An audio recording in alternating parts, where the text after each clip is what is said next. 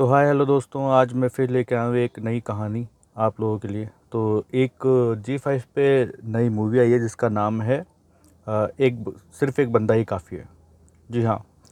अब देखिए, ये फ़िल्म मनोज वाजपेयी की है। जी फाइव ने इसको जी फाइव पे आई है और मैंने उसको अभी जस्ट जस्ट और जस्ट फिनिश किया तो देखिए, कलाकारों में मनोज वाजपेयी हैं, जो मेन कलाकार हैं इसके।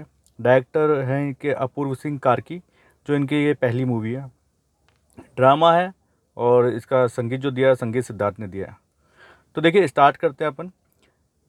सचमुच साथ सच का साथ देने के लिए अपने आप को, अपने विश्वास को हथियार बनाकर आगे बढ़ना ही काफ़ी नहीं है।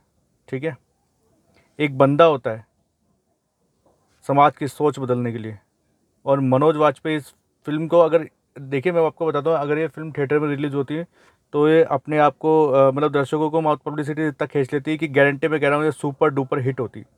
लेकिन नहीं, क्योंकि इसको घर बैठे बैठे अपन ओ टी पे देख पा रहे हैं ओ टी प्लेटफॉर्म पर देख पा रहे हैं। तो ये देखिए, एक बहुत ही बेहद प्रभावशाली मतलब देते हैं ना, भगवान को दर्जा दिए वाले बाबा के खिलाफ मामले पर आधारित थे, जैसे आसाराम जी थे। इसमें दिखाया तो नहीं है प्रॉपर लेकिन उन्हीं का केस उठाया हुआ है कि कैसे वो भगवान के नाम पे लोगों को मूर्ख बना रहे हैं और अपनी कितनी प्रॉपर्टी दिखा रहे हैं। अच्छा इसमें नारायण साई का भी एक रोल दिया है, उनके बेटे का भी रोल दिया है, लेकिन यार, जो इन्होंने कास्टिंग की है ना, वो माइंड ब्लोइंग है अपने आप में मनोज वाजपेयी तो खैर पूरी एन एस डी है यार, वो एन एस डी क्या बोल, उसको तो क्या ही बोलो, भगवान है वो तो एक्टिंग के। तो देखिए, उस, उनके लिए ही देखें, लेकिन ये मूवी ज़रूर देखनी चाहिए, हर किसी को देखनी चाहिए। ये बहुत बेहतरीन मूवी बनाई है, बहुत ही ज़्यादा बेहतरीन। देखिए, मैं आपको कहानी के लिए, हिसाब से बता देता हूँ, क्या क्या कहानी है। तो फ़िल्म की शुरुआत होती है, थाने में अपने माँ बाप के साथ बैठी एक नाबालिग लड़की से, उसका नाम नू है। जी हाँ। और उसके माता पिता जय हिंद कुमार और दुर्गा शर्मा। अपने बच्चे से बलात्कार का केस दर्ज करवाने आते हैं। हाई प्रोफ़ाइल केस होने की वजह से केस काफ़ी लंबा हो जाता है। कई अड़चने आती है। गवाहों को तोड़ा जाता है, मोड़ा जाता है मारा जाता है, जान माल का नुकसान होता है, ख़रीदा जाता है वकीलों को ख़रीदा जाता है। कई वकील ऐसे हैं जो अपनी रेट मतलब लड़की की तरफ़ से लड़ रहे हैं। और लेकिन अब पहले वाले जो वकील थे उनके, लेकिन उन्होंने उसको आसाराम जी को भेज दिया था कि नहीं नहीं, मैं तो दस करोड़ रुपए दे दो और मैं केस हार जाऊँगा खुद जानबूझ के। लेकिन उसके बाद जो इसमें एंट्री होती है, वो मनोज वाजपेयी की होती है।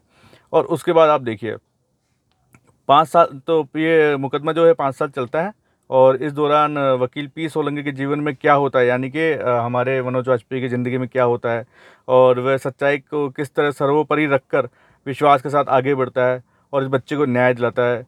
ये कोर्ट रूम ड्रामा मतलब मेरे को तो अच्छी लगी कोर्ट रूम ड्रामा, बड़ा मस्त लगा मुझे देखने में। तो देखिए, इसके हाईलाइट बताऊँ मैं आपको।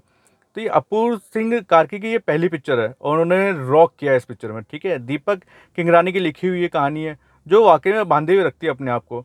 तो थिएटर से ताल्लुक़ रखने वाले दिग्गज कलाकार सूर्य मोहन कुलश्रेष्ठ के डायलॉग कम है, लेकिन उनके एक्सप्रेशन और मौजूदगी, वो तो बहुत ही है भाई। मतलब उन्होंने जो किरदार निभाया अपना, वो तो एक नंबर निभाया। तो नू का किरदार निभाने वाली अद्रजा सिंह की मासूमियत तो रियल परफॉर्मेंस लोगों को दिल दिल पे लग जाती है। मतलब ऐसा लगता है, देखिए वो थिएटर के बंदे हैं सारे के सारे। इन्होंने जो लिए हैं, वो सारे थिएटर के बंदे लिए हैं। तो सारी जो एक्टिंग है, वो रियलिस्टिक लगती है, ठीक है?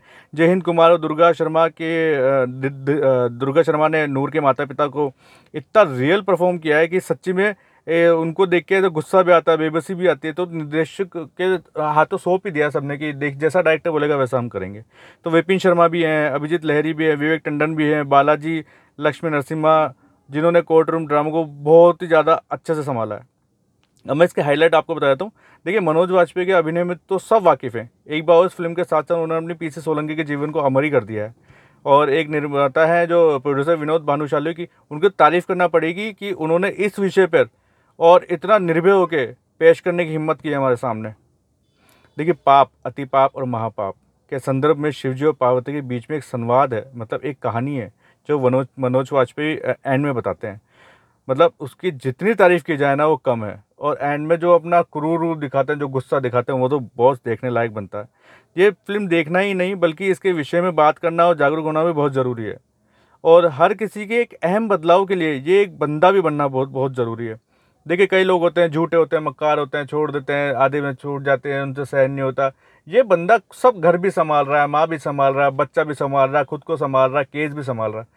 हेड्स ऑफ़ आपको मनोज वाजपेयी जी, जो आपने इस विषय को मतलब जो एक्टिंग की आपने जो इस विषय को चुना और हम तक पहुँचाया, उसके लिए बहुत बहुत धन्यवाद। ये मूवी देखनी चाहिए हंड्रेड वन परसेंट देखनी चाहिए। अभी जाएँ और ओ टी पे देखें जी फाइव पे रिलीज़ हो रही है, जिसके पास सब्सक्रिप्शन नहीं है, वो लें और ज़रूर से ज़रूर इस मूवी को देखें। Thank you